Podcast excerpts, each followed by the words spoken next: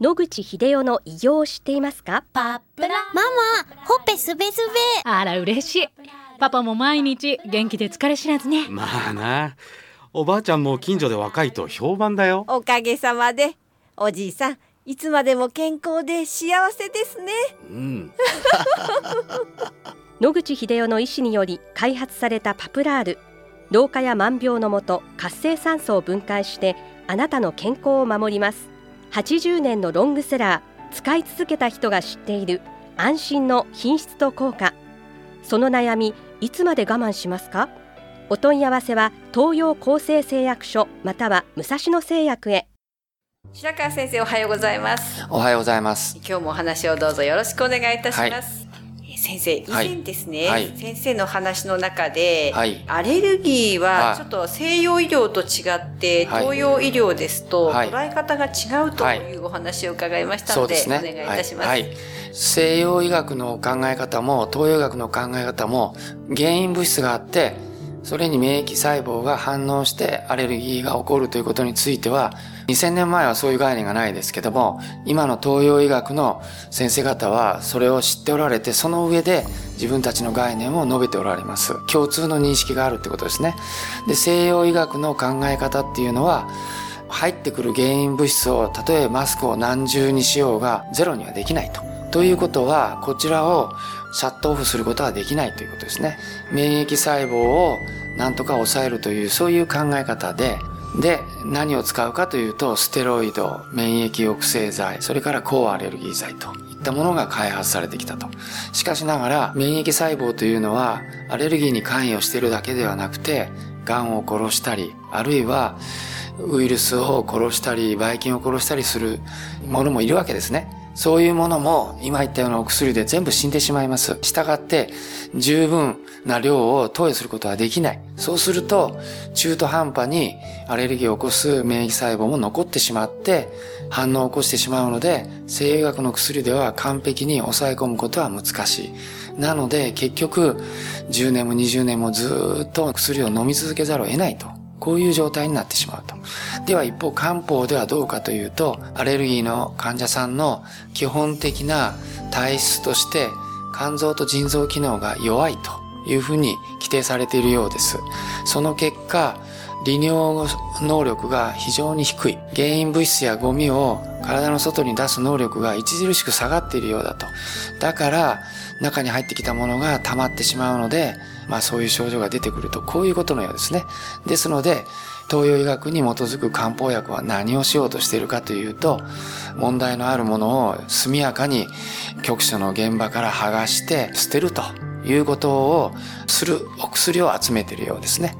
で、もうちょっと言えば、ゴミが溜まってくるとですね、そういうところにゴキブリやネズミが住み着くわけですね。で、この住み着いたゴキブリが、例えば、喘息に例えられるし、ネズミが、えアトピー性皮膚炎なんかに例えられると。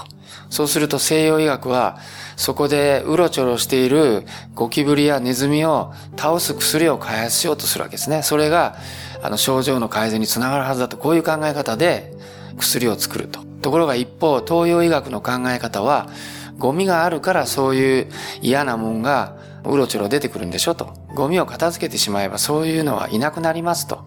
いうことで、ゴミの山を片付ける。すなわち体の中に入ってくるいろんな悪いものを利尿をかけてさっさと外に出してしまうと。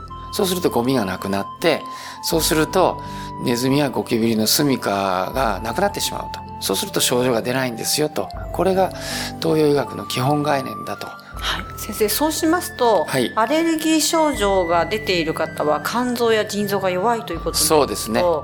もしかするとお酒も弱い方が多いんでしょうか、アレルギーの人で聞きしますと、ちょっとお酒を飲むと真っ赤になるという人が6割から8割ぐらい。ですので、弱い部類に入る人が多いんじゃないかというのは確かだと思います。お酒に弱いイコールアレルギーがあるとは限らないですねそうですね。アレルギーがなくてもお酒弱い人はたくさんいらっしゃいます。必要条件が必ずしも成り立ってないってことですね。はいじゃあ肝臓の弱い人は全部アレルギーかっていうとこれもないので、はい十分条件も成り立っていないと、はいそういうことになります。だからアレルギーのある人の大部分が肝機能あるいは腎機能が弱いんでしょうと。ただ血液検査をして、い、わゆるる肝機能、腎機能と言っているものを見ても、あの、アレルギーの人は異常値を示しているわけではありません。しかしながら、正常値と異常値の間で異常値に近づいてきてへばってると。でも西洋医学的にはこれは正常とみなすわけですね。でも東洋医学では肝臓が疲れているというのと障害を受けているというのははっきりと区別しているわけです。で、アレルギーの方は障害を受けるまでひどくは言ってないけど能力が低くなっちゃってへたばってるという話だと思います。あの、そうしますと、普段の生活の中で、はい、肝臓や腎臓をケアするためにはどんなことが考えられますか、はい、あの肝臓と腎臓は解毒してそれを出すということを考えておりますね。ですから特殊なものがあるかというとそうではないです。結局、肝臓と腎臓の機能を高めるためには、体温がやっぱり高くて、肝臓と腎臓の働きを強める酵素がフル回転できる温度にあること。それから、当然、そのためにはエネルギーがいりますので、ご飯を食べてですね、十分なエネルギーを肝臓と腎臓に与えてなければ、フル回転の仕事ができないわけですね。いい食事というのをとっていただきつつ体温を上げるということですね。では、良い食事っていうのは、ブドウ糖があんまり上がらないような炭水化物及び肉やお魚といったタンパク質を十分という、そういうバランスのある食事をとっているかどうかということですね。二つが、まあ、肝臓と腎臓の機能を上げるためには、やっぱり必要なことで、あとは、やっぱりアレルギーの人は睡眠が少ないみたいです。ですので、十分な量睡眠を確保する手段を何らかの形で得ていただくというのが症状の改善には非常に重要なことだと伺っております。はい。いわゆる体にいいということは全部、ということですね。そうですね。はい、まあ、肝臓と腎臓だけ特別に何かやったらうまくいくっていうのがあるわけではないと。はい。ありがとうございます。はい、また来週お話をよろしくお願いいたします。はい、よろしくお願いします。お話の相手は FM 西東京の飯島千尋でした。諦めないで、末期がん。遺伝子治療、免疫細胞療法、温熱治療。抗がん剤に頼らない最先端のがん治療で生きる希望を。ご相談は、東京中央メディカルクリニックへ。電話03-6274-6530。03-6274-6530。